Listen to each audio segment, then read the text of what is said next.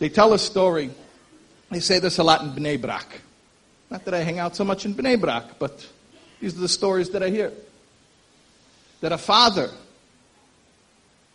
came to the Chazon Ish and he complained that he has a son who's not a Lamdan.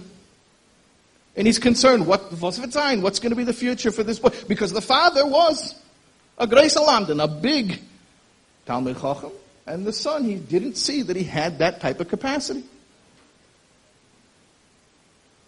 So the Chazon Ish said, okay, so there are other things to focus on. How about Bekias? And the father said, Bekias, what about Lomdus? Chazon Ish said, if this child has a chush in Bekias, develop his Bekias. And everybody knows that that son was Reb Chaim.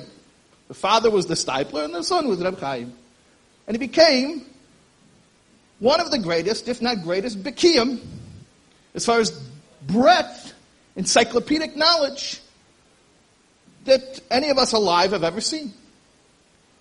But that took the vision of somebody who didn't tell this father to persist on the path that the father had in mind, but to develop the underlying talents that the child already had.